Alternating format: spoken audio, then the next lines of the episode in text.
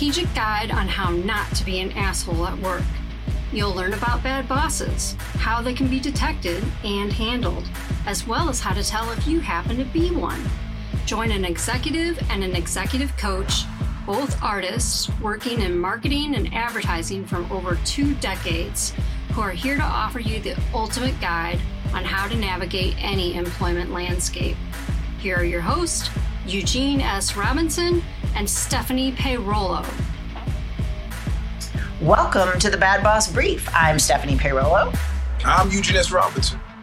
And today we are going to talk about feuds at work. Ooh, ah, I've got a few of those. I thought, you know, I thought you might. I thought you a might. contentious.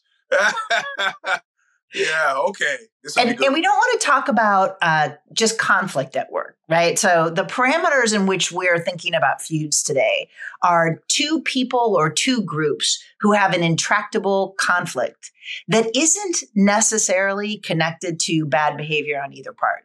Right. So this isn't a situation where, you know, X did something egregious to Y and HR got involved. No, no. These are just groups or individuals who cannot stand one another. And tell me about one of your feuds.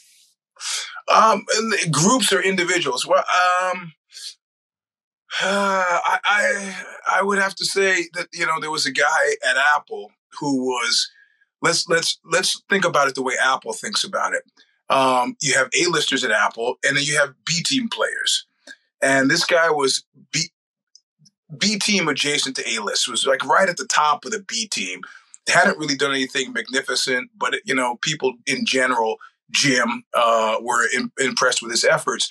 Uh, but in the presence of an actual A-lister, um, he was it got really weird and kind of weirdly corporate and and competitive and in an unhealthy corporate way, which was sort of antithetical to, at the time to how business was done at, at Apple. Like backbiting, back sniping, sneaky kind of. This guy would actively avoid what he would plan his his route around the Apple complex specifically to avoid Steve Jobs. Because you know, there's famous stories about Steve Jobs getting in an elevator with somebody and saying, "What do you do?" and the person not being able to coherently explain what they did by the time the elevator hit wherever they were going, and that person being fired. Um, I don't know how true those were, but he assiduously avoided rather than up his game, just avoided Jobs uh, in the complex, and uh, that I witnessed directly.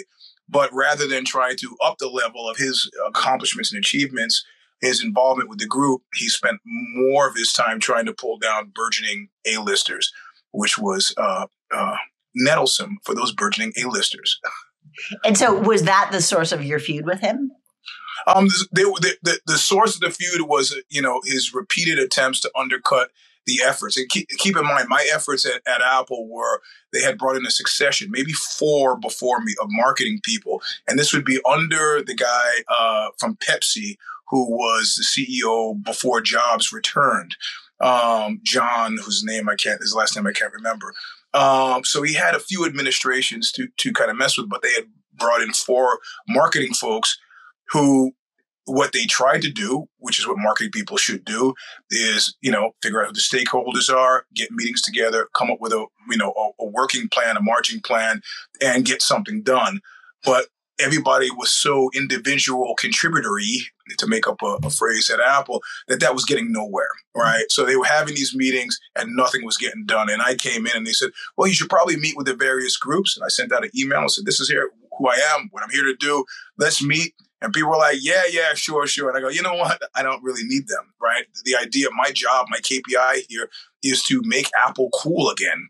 And I could do that without them. Frank Kozik, dearly departed Frank Kozik, underground artist of, of major note, was one of the first people I covered because he he's an evangelist, unknown to people at Apple at the time. They had no idea that he was, but I knew, um, and did a big piece on him and had five five new articles a week, uh, every week. so by the time I'd been there a month, we had uh, twenty, um, and people had started to notice, specifically Steve. And when they everybody in the group found out, oh wow, Steve sent an email to the group that we were doing great stuff. That's the point at which the feud started. Huh. Before then, he was like, "That's probably going to be another marketing guy who can't get anything done." But at that point, after the first month, the dude was like, "No, no, no, no, no, no, I can't, I can't, I can't have this." Uh, and so, what kind of things would he do? Do you remember? Um, just everything that was backhanded and unhelp. Help, you know, I, they sent me to Zurich to interview the band Yello, um, and I'd gotten back to the hotel after having spent, you know, several hours, tra- you know, interviewing these guys and then transcribing tape, and then you know, and uh, get back to the hotel. And I had to fly out. To, I mean, it was a short trip. They didn't spend any money on this. It flew me over. And they were to fly me back, and uh, I just said, I'm going to check my email. And I checked my email and it was like, well, since Eugene is not here, you've contextualized this in a way to make me seem like a slacker. It, I'm not off on vacation. I'm not touring. I'm not at home drunk.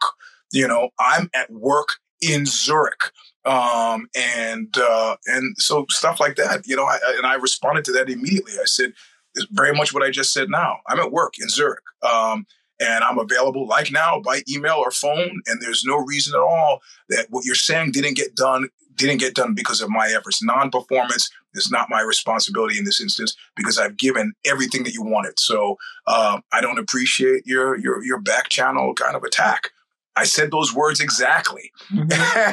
and uh, and of course he wasn't used to that kind of direct talk. Didn't expect it, and that kind of stuff dies in the sunlight. So he sort of left me alone at that point except for odd sniper hits every now and then. But his major broadside, figuring that I wouldn't have the subtlety or grace to kind of understand what was being said, uh, that stopped. That stopped at that point. Well, you know, because I, I, just see I see everybody. It's like you're not going to beat up on me in private. We're dotted right. line to each other. You have no no basis for this. You know.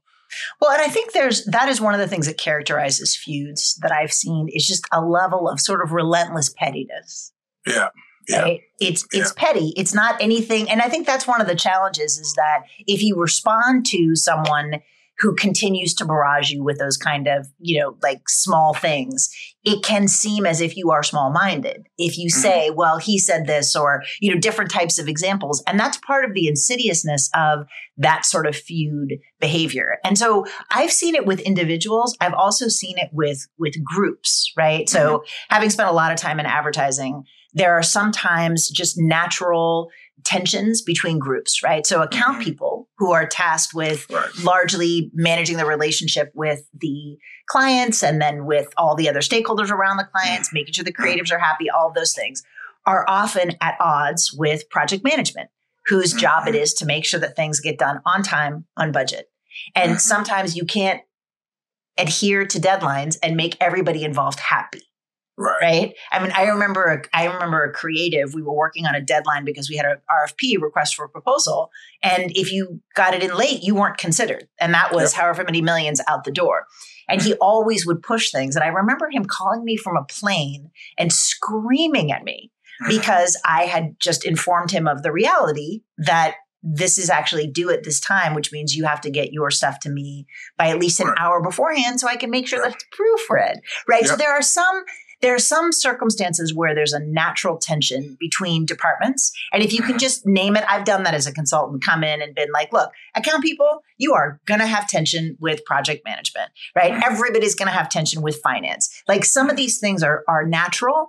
I think the challenge with feuds is when it goes beyond it, it like it metastasizes right? Mm-hmm. And it's so that every meeting is a festival of pettiness. Every interaction, every email is, you know, CC everybody and, you know, ref, kind of snide references. And I think those things can be really, those can, things can be really destructive. And what ends up happening is that managers, like mm-hmm. all the way up to CEO, they don't want to mess with that stuff.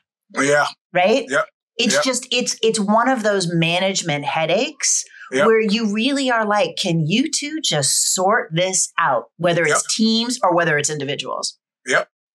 Have you ever managed people who have been feuding? Um, I have.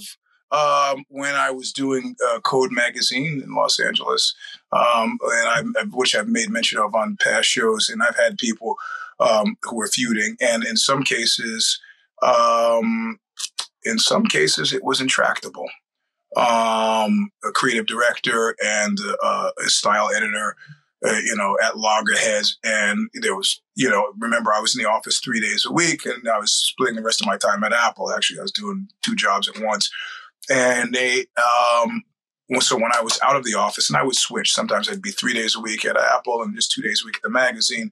Um, but when I was not there, there was screaming. There was they were throwing things at. I mean, it was just it was weirding everybody out. And I could see, you know, to use family kind of family terms, that, that what was really needed was a dad. Um, and I I came in and I said, for this to work for me, I need to have peace and, and quiet, much like it's very dad argument in this in this household. And um, if it doesn't, I'm going to have to separate you guys. And they go, separate. And I go, yes, one of you will have to go. And um, they kind of, I mean, I, I said it the way I just said it now. So there was a possibility that you thought that I was being amusing. Um, but that's not what happened. I was very serious and it continued. And uh, I had to let the one of the people go. Um, How did you decide I, which one to which one to let go if they're I, both fighting? I made I had made a pick about who I thought the aggressor was, mm-hmm. and um, and also the aggressor was the one who was back channeling stuff I didn't like. I didn't, you know, you got a problem with me, you don't go to the VP, you come to me. Um, and what he what he hadn't realized is that the VP had loved me. So she was, you know, she would come to me and say, "Well, Matt said," and I'd be like, "Okay, Matt," you know. So it's like out of the people who I can trust, one or the other. It's not Matt, you know. So um, yeah, so somebody had actually told him that I was going to lay him off uh, before I did so, and I hadn't told anybody I was going to do this. But that's when I realized that, despite the fact that at Flynt, all of the executive doors were bulletproof steel core because of his accident, was totally paranoid. They were not soundproof. so, oh. So the rumor either through a phone call that I had made that somebody eavesdropped on, but the rumor had spread so that when I finally called the guy in, he said, "Hey, I just want to let you know I'm leaving." So he quit before I could fire him, which I yeah. it was immaterial to me. What you know, what I'm glad it looks better for you that way. Okay. So, well, what I was looking at, since you know we like to have some advice, is what do you do if you're the one in the feud? Mm. Right. And so what I was thinking about is usually I've had lots of people who don't like me or try to undercut me. Um, mm. But I'm mostly like, oh, oh, that's how you're going to do. I just, I try not to get involved. Right. right, right but there right. was one time where I was brought into a company and this, the guy that I was working with just didn't like me out of the gate and mm. I couldn't figure out why. And come to find out later that I took his job and they never told me they never told him that, oh, Stephanie's coming in and she's replacing a large component of what it is that you do. So we, I was not set up for success in that circumstance. Right, right, right. But there was a constant tension and I bought into it, right? Because I'm like, oh, okay. Like white guy mansplaining me. I mean, it was like hitting all of my things, right? So that's what. I was looking at. I was thinking about that example. And so here are a couple of things that that I would invite people to think about if they're in a feud. The first is understand the risk that this can do to your career. Yeah. Right? I mean, yeah. exactly what you just said. Like yeah. managers, they don't want to they don't want to deal with it. They want you to sort it out. And so if yeah, because because work is not getting done. Exactly. We're talking about this. Three people are not working. So exactly. So the first thing is is just step out.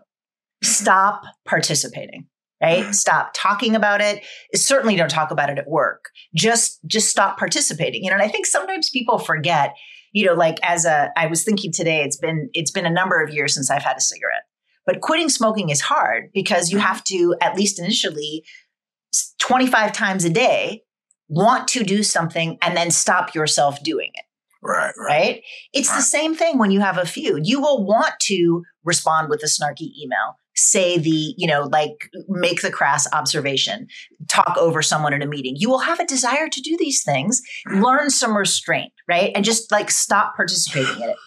Okay, what do, what do you what do you say then to a person who's involved in a feud, an existential feud, where the other person will not stop until you're gone from the company?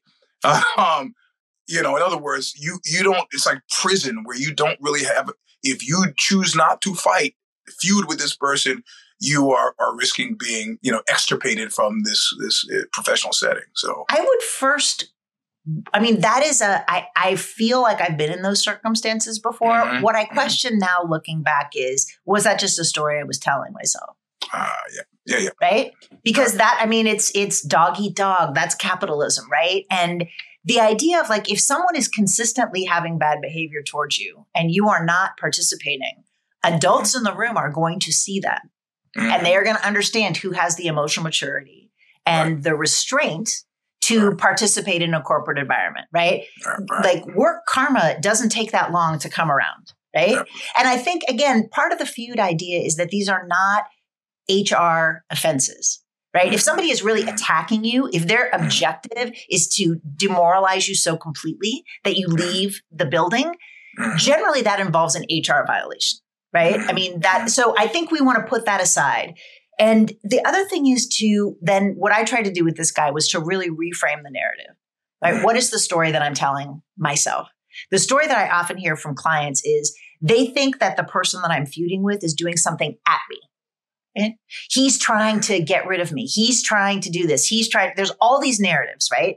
And what I always suggest to my clients is whatever people do makes sense to them.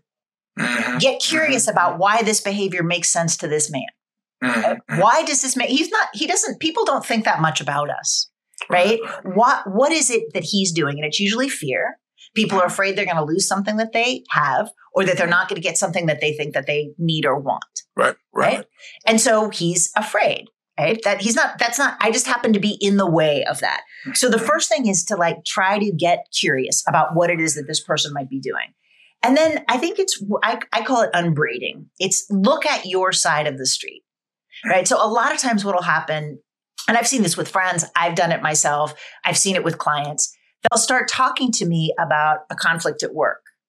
And I'll realize, wait a minute, that sounds like their father. Or Mhm. didn't they just didn't they go through something similar with their ex during the divorce? Yeah, yeah. And a lot of times we don't see what's layered on top of it. Right. And so, you know, for me, I've had a really uh, extensive history with sexual harassment. Right. Mhm. So if I, if I feel something coming at me and I'm telling myself a story that it's gendered, I'm going to have a whole bunch of energy around that. And if I unbraid this and think, you know, maybe talk to another friend who's also a woman and say, Are you getting a gendered vibe? And my friend's like, I'm not seeing that. Mhm. Then I need to look at what is it that this is bringing up for me that is not about this circumstance. Then the next thing is you need to let go of being right. Right. So there's a there's a, a phrase I've heard a bunch of times, which is would you rather be right or be happy? Yeah, And I always answer the same way, which is I'd rather be right. yeah, yeah. Me too. I was gonna say same thing, man. So, However- I'm a, I'm a Virgo. Yeah, Yeah. So, yeah. And and so, but I think it's important to recognize that nobody else in the work environment cares whether we are right or not. Right? When mm-hmm. these feuds go on, it doesn't Yes. matter if you have right on your side. Yep. It doesn't matter. They just want it to stop. They just want it to go away. So let go of that. And then I think the last thing is to really try to develop some compassion for this person. So, mm-hmm. you know, whatever it is, right? Some people have a spiritual practice. The Buddhists have a practice called metta, M E T T A, which is if mm-hmm. you're curious, look it up online. It's a prayer where you have a good intention for yourself, a loved one, a neutral person, and then the person you can't stand.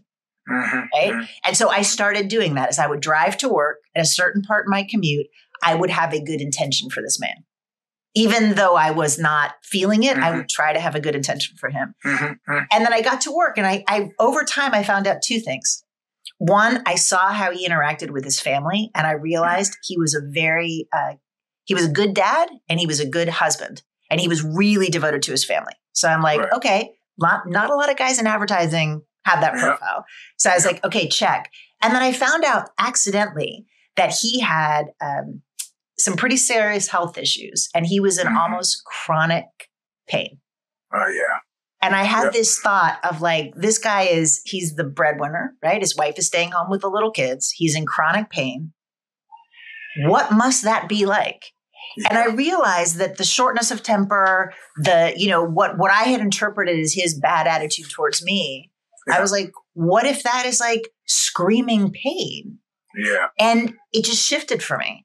And so I, but it took months. It took months. And what ended the, up qu- the, the, question is: Is he a recipient? As a recipient of the change in your attitude, you, was it your perception that he responded positively to it? Absolutely. It, it, was 180. I mean, we our dynamic completely changed, and we never actually even talked about it.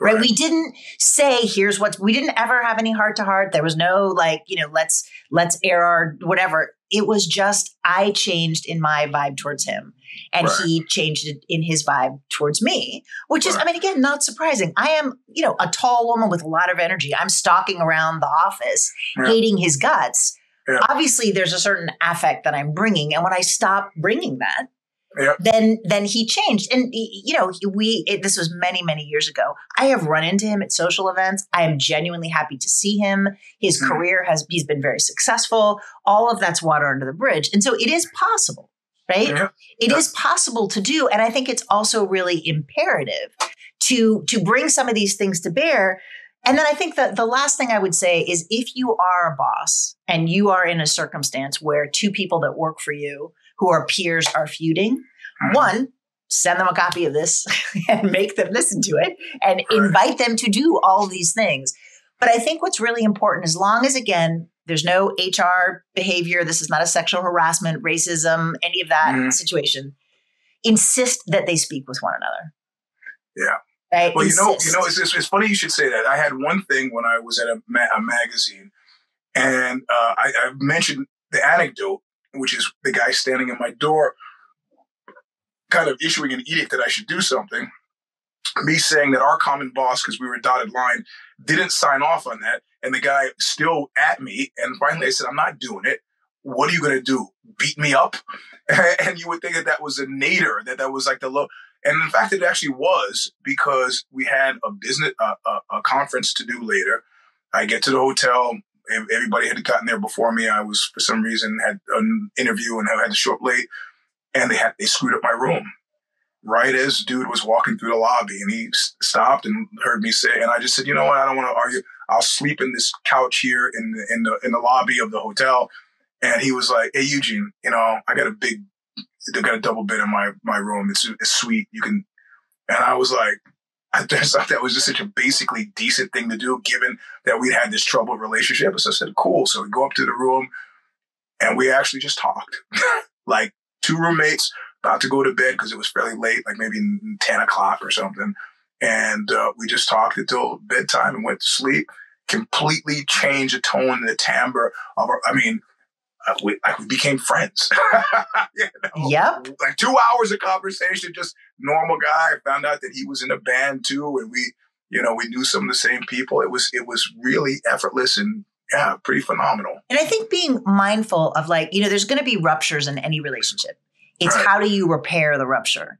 and really just basic human kindness, right? Bringing somebody a sandwich if you're working late or asking after a sick kid or, you know, so just something. It can be a really small gesture can really can really turn things around. Yeah. yeah so, yeah, yeah. Do you have a do you have a, a fire me? Yeah. Yeah. Yeah. I'm sorry. I I don't know why I apologize for these things, but it just seems like I'm apologizing not to the person who the fire me is about, but everybody that's got to deal with this person. And uh, I'm going to go straight to one of your local, uh, temporarily local resident at this point, Jeff Bezos. It's like, listen, listen, I'm glad you discovered love late in life. That's great. I don't want to see pictures of you and your girlfriend on your speedboat as you contemplate your move to Florida when right as the holiday season is kicking off, there are indications that you're going to lay off you know, uh, not a sizable portion, but enough people for me to be bothered by, enough people for me to be bothered. You're going to be on a ship enjoying yourself while these people are like, yo, Christmas is in a couple of months, Hanukkah's in a couple of months. What? I'm, I'm laid off. And, you know, I found this out in the same way that everybody else found it out through the newspapers. So they're saying layoffs are coming they don't even, you know, it's the reason. Was it the reason for the season? How about no surprise and dread? How about that? Because they haven't announced. They've announced they're going to be layoffs. They haven't announced who's getting laid off, but he's happy and he's shirtless and on a boat with his his fiance and having a great time. That's good. Second richest man in the world. That's really fantastic. But you know, a lot of people right now are going to have crap holiday seasons, and even if you don't announce until January, you've ruined the entire season. So this is a 101 bad boss not do list. You know, do I mean they, they even have days when they're supposed to fire people, right? There's, there are certain days there's some kind of lore that you know I can't remember what it is that you you don't fire them at the beginning of the week or maybe you fire them at the end of the week so that end of the week and end of the quarter. End of the week, end of the quarter, correct. So that they, if for whatever reason, one is financial and one is, you know, they, they have the weekend to kind of adjust and they don't brood over it through the whole week and come back and shoot the place up. But this was ham handed. And you could say, well, he can't control his public image. The picture of, yeah, I'm pretty sure he can, uh, a picture taken from about four feet away of her sitting on his lap on their boat. Uh, I, I, think you pretty much can control that. It's four feet. My arm's well, about three feet long. You can control that, you know. So I, I don't know. It seems it seems it seems hard hearted to me. Well, and there was that leaked email um, that you sent over that came that was sent out to the games division. They laid off a bunch of people in, in games, yeah. and there was this great there was this great quote. It says, "This is from the internal Amazon email. It never feels good to say goodbye to colleagues." Yeah. Yeah. That that's like saying it never feels good to have one of those tags on the inside of your shirt scratching your neck. Yeah. It's like yeah. no no no no. That's not you know and that kind of like well it's never easy. It's going to be easy for whoever is the boss of that particular division. He still has a job. He yeah. doesn't have to worry about how he's going to, you know, get health insurance. And what are they all supposed yeah. to do? Go on Amazon's like new $9 a month and you can get your health care online situation? Yeah. you know, and that was the, that was the thing that was that I just thought was also another unnecessary misstep right? You know that this email is going to get leaked. So first of all, why are you sending out as an email? You know it's going to immediately. I think it went to the street. And then, you know, it never feels good to say goodbye to colleagues. If I was looking at that, I'm not even a PR person. I'm not even a crisis communication person. I could look at that and be like, yeah, you're not, mm, nah, you're not going to want to say that yeah. when they're getting laid off, like the week before Thanksgiving. Yeah. yeah right in you know and and you know and i think the challenge too one of the things is that you know like i have friends that i'm talking to in you know who work in tech in seattle they're hiring people and they're like they're talking to candidates who have been uh, really quality candidates who have been out of work since January. Yep. Applying to everything. Can't yep. get, you know, can't get jobs. Like it is not a small thing to be laid off in this market at this time and to have did that see, cavalier did, response. Did you see that guy who set an AI program to send out his resumes everywhere? and he sent out literally like 5,000 resumes got seven interviews out of them and no job offers.